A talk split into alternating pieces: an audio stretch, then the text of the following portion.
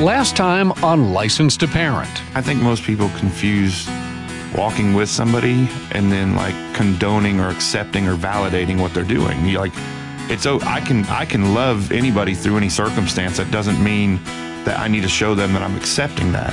You know, I've got gay people that I minister all to all the time and they know where I stand and, and we respect one another. I respect them as a human being, as a person who is created in the image of God, but they know that I don't condone what they're doing, you know, and so I can walk with them and I can hold their hand and I can pray with them and I can love them. And they know that I deeply love them, but that at no point in time am I am I risking my Christianity to say that I'm validating or accepting or condoning what they're doing is a big difference. That's our guest, Dave Glander, a devout atheist prior to an experience that completely changed his perspective and life purpose. Now he's a devoted follower of Jesus Christ and serves as a pastor, author, and founder of a youth apologetic summer camp called Equip Retreat. Today, we continue our conversation with Dave on equipping our children to defend a biblical worldview with science, logic, history, and the ability to reason.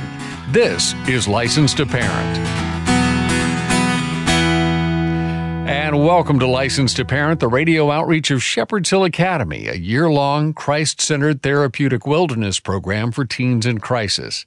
Hi, I'm Rich Rosell, and our host is the founder and director of Shepherd's Hill, Trace Embry. And Trace, let's get right back to our conversation.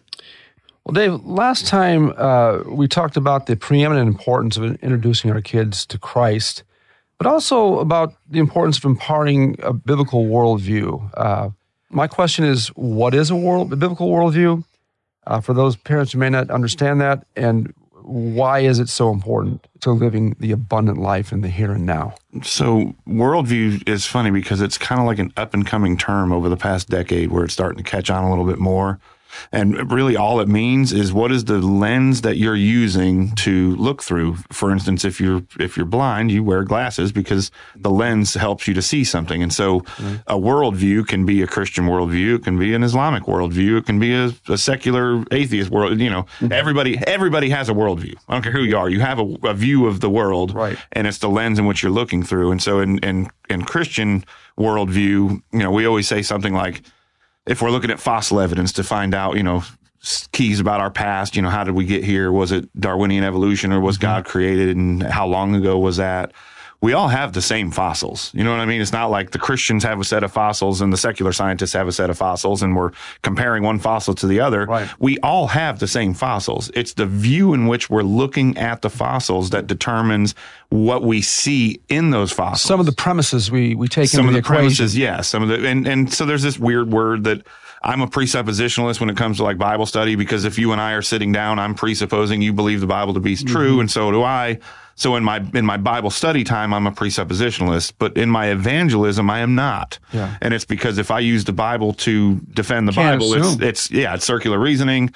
I'm going to lose the audience as soon as I start. And right. so in that Christian worldview, uh, it's really important to understand this. If if your listener doesn't have the Christian worldview, you need to share with them what the Christian worldview looks like. You know, what is it that what is it that the Christian worldview is going after, and ultimately, it all points to the person of Jesus Christ. Or reach him with things that he can uh, understand. We, we, we won a David and Goliath victory uh, against a major organization about the whole LGBT thing using their tools in their yard. We never used the Bible in the equation, and it was and, and we won. Many new arrivals at Shepherd's Hill Academy, as well as a lot of parents out there who aren't here, will, will tell us the biggest problem with believing uh, that their kids have with believing in God and His Word is that they don't believe in miracles. And you say, you know what's funny about the word miracle is think about this. We live in the natural. And, and so we look at things naturally around us and we have natural sciences and all that stuff. God is supernatural in his very essence. He is supernatural.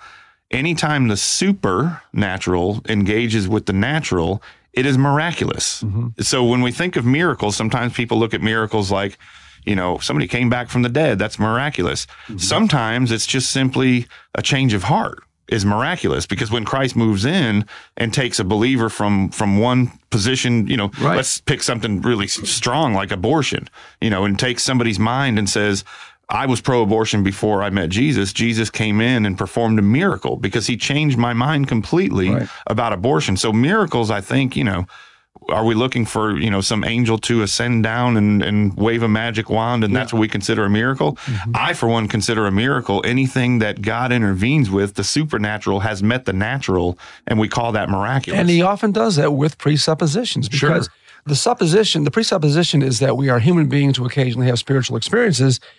Uh, that might be someone else's presupposition. Mine would be no, we are spiritual beings having a experiencing human, experience. Yeah. yeah. Well, as, as the Bible says, we're in a place that's foreign to us. Once you're a believer and you've Yeah. been filled with the Holy Spirit, I don't Yeah. want to be here anymore. Right. Not that I'm wishing death upon myself, but I don't belong here anymore. Right. I belong with my Heavenly Father. This is not my home. Yeah. But aren't there really only two ways? I mean, speaking of miracles, I tell people, uh, atheists, most kids come here aren't believers, you know, when they come here. And I say, "Y- y- You do believe in miracles? No, I don't. Yes, I do. No, I don't. Well, okay, how the earth began. And we go into a little, you know, two things collided. Where those things come from? You, you got to keep taking it backwards to the very beginning, because I, you know, I'll ask: Aren't there really only two ways that matter could have emerged from non-matter or nothing or void or however you want to put it? What are these two ways? I mean, Well, there's not two ways. okay, well, because because something can't pro- nothing can't produce something. You you can't get something from nothing. Well, and that's and that's what the evolutionist tries to say is that from nothing something appeared. And I'm like, okay, can I just make a Cadillac pop out of nowhere or any? You know what I mean? Like Yeah. you can't get something from nothing. Nothing creates nothing. But see, I'm setting them up. I'm going back to their presupposition. Sure. Okay. And I had to basically say, look, there's only two two ways from your perspective. Something either started from nothing or something something's- always was. yeah. Now, either way, you got yourself a miracle. But my presupposition is there, there is something that always was. Well, it's Occam's razor. It's the most simplest explanation is usually the best. And if you have to try and extrapolate something from nothing, and I'm saying no, there's something that created everything. Mine's easier to to lock into, Yeah, like exactly. especially from a logical standpoint. Yeah. it's very easy to lock into the. cri- That's the that's the crazy part is I lived 30 years without a Christian worldview. I lived an atheistic worldview for 30 years. Once I began to actually study and and and trace, the real problem is people just don't study anything. That's true. They just they just maybe they Or heard it or, or think. stop to think. That's what I try and teach is critical thinking. I'm like, don't just believe what I'm telling you. Go and Right. research it. Go and research what your teacher or your pastor. Go research what the internet said. Yeah. You know what I mean? I Like it was on the internet, so I've got to believe it. I hope this conversation bleeds over into what you're going to be talking to our kids today about. I really do because uh, you know they need to hear this. And with COVID, I have not been in chapel in quite some time Yeah. now. So one, one thing I wanted to, to toss in, though, in this thought about research it, you're absolutely right. We need to do that. However, I think even today, people are forgetting what it means to research because by our own nature, what we tend to want to do is to go and find people who agree with us. And so when we're researching, we're not looking at the evidence objectively. We go and we find articles that say what we already believe to be true. And it's like, yep, see right there, it says it and it proves it. And it, it really is difficult for those outside of Christianity on their own to even give it a passing glance when somebody says this is the case until they've seen the life change in front of them. Of course, the millennials that run Google have a presupposition too. And they're forcing it on everybody by, on everybody by else. removing the information that's out there challenging it. No, I always I use the uh, Waterboy movie as an illustration all the time. Like in Waterboy, the uh, uh, Fonzie was the was the coach, and, and of course it wasn't Fonzie in the Waterboy, but same same guy. Anyway, so he couldn't defeat the other coach because back in the day that coach stole his playbook. And because he had his playbook, he knew the plays he was going to be running, so he could never beat him. And so I'm like, look, think about that scenario. If we have the enemy's playbook, hmm. then they can't ever beat us because we know it. And so what I would say, Rich, instead of going out and looking for the information that agrees with you, go out and look for the information that disagrees with you. Yes. And see where that information Yes. lies for two reasons. One, it's going to solidify your position mm-hmm. or it'll change it. If the facts lead that direction and that's where you think the facts lead, it might change your position. But point is, it's going to solidify your position one way or the other. But more than anything, Rich, when I'm talking to an atheist, I usually know more about evolution than they do. Uh, Surprisingly, when I'm talking to a, a, a Muslim, I normally know more about the Quran than they do because it's such an oral community. Well, I've taken the time to study the Quran to see what it says about Jesus since he's written in there. And so my point is, is man, when you know the other person's argument, Yeah. then a it solidifies your position, which mean, but it all comes back to research, Rich. Yeah. You have to Yeah. take the time to not go out there and look for your own opinion. I, I can I can talk to myself in the mirror and tell me what I want to hear, but when you go out and you look at the other person's perspective, and then you can find holes in that perspective and then you can have a conversation with them and you know the questions to ask Our military's most effective uh, units are in reconnaissance. Yeah, absolutely. Every- the other side of the enemy line. Yep. That, that's exactly right. No doubt about that.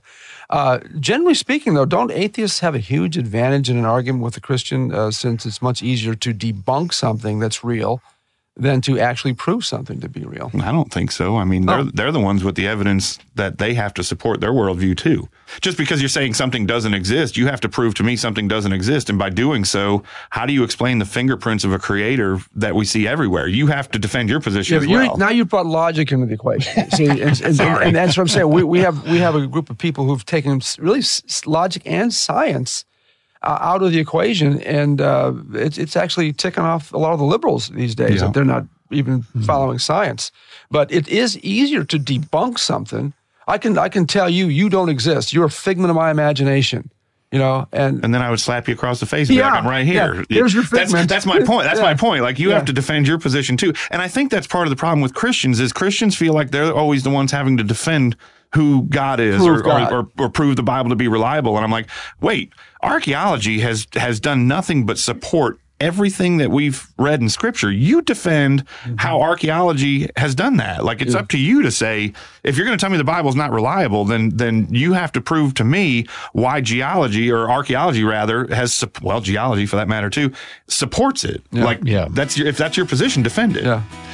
We're talking today with Dave Glander, who is the author of a book called How, Why, and Where. We would encourage you to uh, find this book wherever you find books, and uh, it is a good read. We're going to be back with more with Dave and uh, see where this leads a way to teach you as a parent to live life and to teach your kids to live life through the biblical worldview lens. This is Licensed to Parent. You'll find us, including past programs like our last conversation with Dave, on our website at licensedtoparent.org. Back in a moment. Shepherd's Hill Academy, a year long Christ centered residential program for teens in crisis, is celebrating 20 years of ministry. There have been many distractions in our work through the years as a result of a four lane highway that divided our land. As a result, plans are underway to develop a whole new campus designed to improve our students' therapeutic experience away from the highway noise, along with up to date infrastructure and staff offices, all to help smooth out the day to day operations. The five year, two phase plan will begin with a new dining hall to be completed by the end of the year, followed by two new school buildings, also containing a new studio for licensed to parent. Please consider partnering with us, building together a new and improved Shepherd's Hill Academy. Learn more and make your gift today. shepherdshillacademy.org slash building together. That's shepherdshillacademy.org slash building together. And thanks for helping us provide healing to teens in crisis. Your children are teens now. They're growing up and gaining independence. That's kind of the point of parenting, isn't it? You're raising future responsible adults, but they're not responsible adults yet. They may be able to do things on their own, but you still want to be able to contact them and you want to equip them for success. So you decide to get them a smartphone. But why a smartphone? For most people, that means 24 7 access to everything on the planet, and that's not wise, nor is it healthy. Digital addiction is prevalent these days. In fact, we see teens of all ages dealing with mental health and behavioral issues rooted in overuse of technology. Issues that affect health, wellness, ability to focus, performance in academics, and more. That's why at Licensed to Parent, we want you to choose a wise phone alternative instead of a smartphone. More information is available at licensedtoparent.org slash wisephone.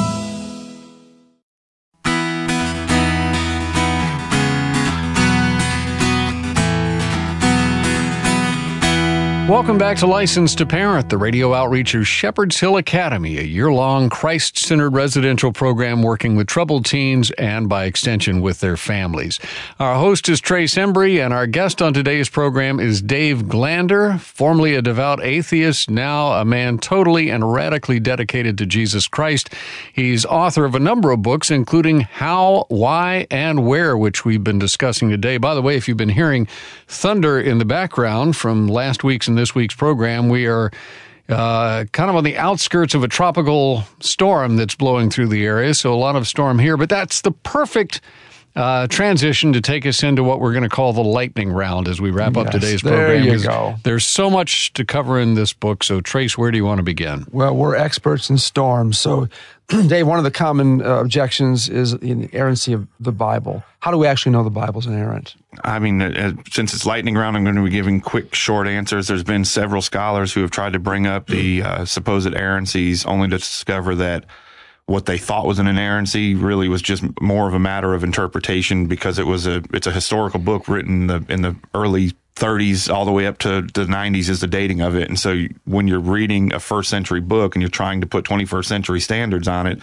what you think is an error is not an error whatsoever. Right. And so I would say whatever people there's there's books and myriads of books written about yeah. how, you know, if you thought this was an error, here's the actual explanation. And every time you hear it, you're like, oh, I get it now.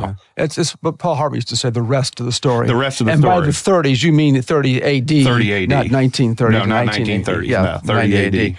One popular objection uh, about the Bible um, that, that, parents often hear from their kids is uh, who are we to call the Bible, uh, our Bible, the Bible, since there are not only minor differences within many different ver- versions, but some major ones with respect to the Catholic Bible, the Protestant Bible, and the Orthodox Bible. How do parents reconcile that with their kids? So, I mean, the 66 books are, are pretty well accepted across most of Christendom. You've got the Catholic Bible that include the uh, apocrypha within them. And I'm not one to necessarily reject the apocrypha. I just don't think it's a uh, canonical book. Um, read them though. If, if you if you take offense to the fact that you think it's saying something different, then read it. I mean, First and Second Maccabees is is a great book. You know, mm-hmm. the the the book of uh, Enoch is a great book. Read them if you're offended by that. But without a consensus, how do we how can we say the Bible? Well, the the 39 books within the Old Testament were established long before Christianity started, so we can kind of just put those in our back pocket and say the 39 books were established long before. Yeah, so now we now we move into the 27 mm-hmm. New Testament books. How do we know that the 27 New Testament books? How do we know that the four Gospels were the correct ones? If you were willing to die for a piece of paper that was caught in your back pocket back in that day, mm-hmm. then that was one of the major standards. Like again, these are quick answers. Yeah. There were other gospels floating around. There were other letters floating around, but when they were found in the back pockets of these people, they were like, "Hey, denounce this paper or you die." Like, just take mm-hmm. it, burn it. You know, they weren't willing to die for the document. Mm-hmm. So by 300 years of the first, you know, martyrdom of Christianity, they had established those 27 books that we now read in the New Testament were worthy to die for. And, mm-hmm. and, and, there's a lot more standards than that, that that dictate the 27 books. But to me, that was the one that always stood out the most to me. It was like, man, because again, like if, if the, if I had this Bible that you've got in front of me, this is a perfect great. We got my book in front of you, you got the Bible in front of you. Mm-hmm. If you get caught by somebody and says, we're going to behead you for this book and it's my book, you're going to be like, take it. You know yeah, what I mean? Because yeah. it's not, it's not the authoritative book. Mm-hmm. Great book, but it's not the authoritative book.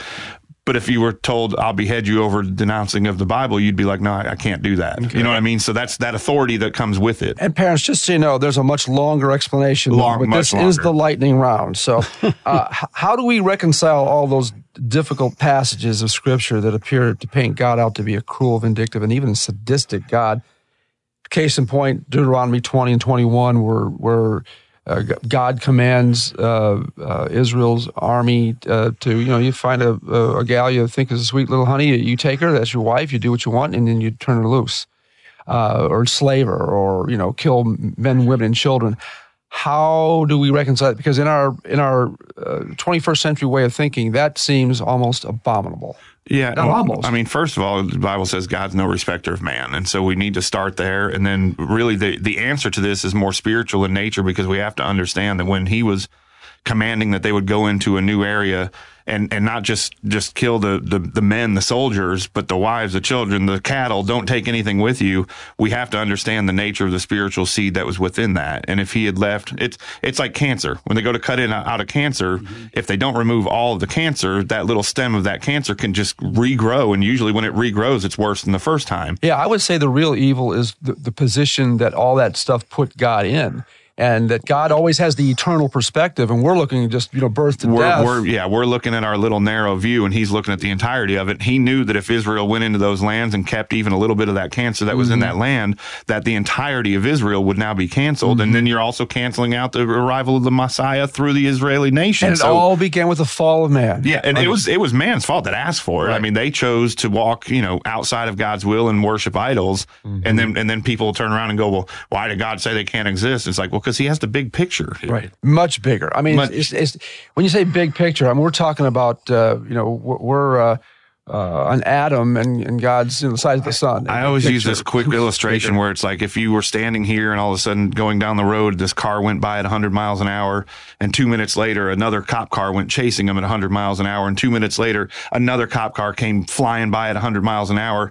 Those are three different points in time for you, two minutes apart. So you've got six minutes, of, well, four minutes have passed from the fi- time of the first car to the second car, or the third car, rather.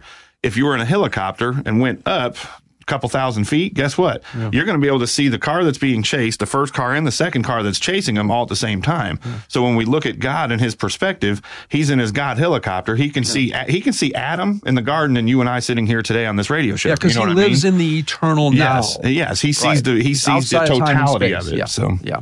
Uh, a lot of our kids are asking how a just and loving God can send his creation uh, that he's supposed to love to eternal punishment for a finite crime. So God doesn't say, send anybody to hell. People send themselves to hell. But it's kind of like what we were just talking about. It's Mm-hmm. not.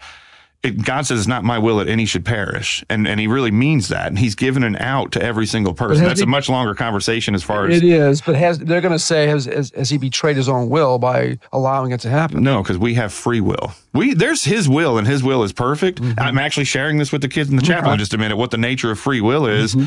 It, God's given us the free will to choose Him or not. How bad would it be if I if I like determined in my heart that I don't want this Jesus guy. Mm-hmm. I don't like what he stands for. I don't like the idea that he's God and I'm not.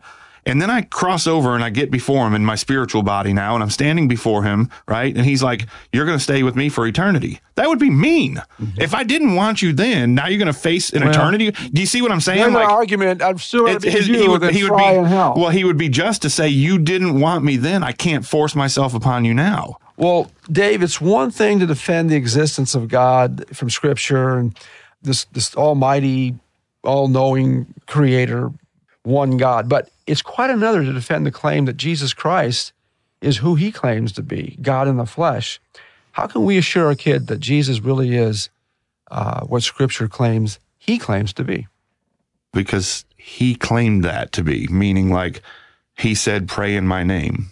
Now, if I, I hope if I say, Trace, pray in my name, that you would be like, you know, dude, hey, you got to get off my radio show. You're a weirdo. You know what I mean?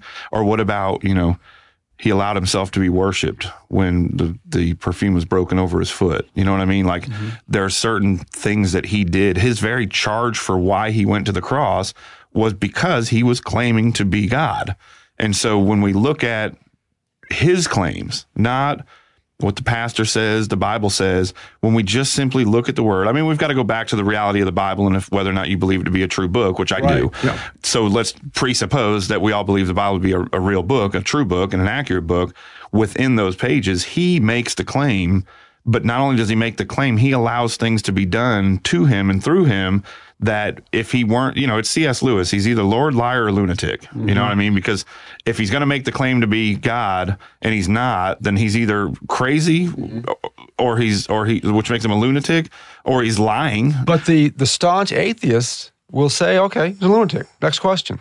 A lunatic. Yeah, but the staunch atheist will also say he's a good moral teacher. Well, he can't be a good moral teacher if he's a liar or a lunatic. Maybe, the, but but but there are many different atheists with many different takes on him. I'm just saying. Well, I mean, if, if we're talking about a true atheist, I would uh, and hear my heart when I say this. I would erase the conversation of Jesus altogether and the Bible altogether, and go back to the fundamentals of go. is there a God? Yeah. You know what I mean? Like I'm I'm a classical apologist. I believe in building a foundation, then building on top of that. Right. Well, with an atheist, I don't really talk about Jesus a whole bunch because I've got to get them to see that the possibility that God is the creator of all So things. So we're back to presuppositions Yeah. again. This is why They're presupposing God can't exist. I have Right, to erase that. exactly. Then It's- I can tell them about the Bible. Yeah. If there's a God who wrote the Bible, Right. then I can say, hey, well, what does the Bible say? It talks about Jesus, you know. And there's a whole different apologetic just for the Bible Yeah. than there is for the existence of God. Yep. And so- then there's a whole nother apologetic for the person of Jesus, the birth, life, death, right. and resurrection.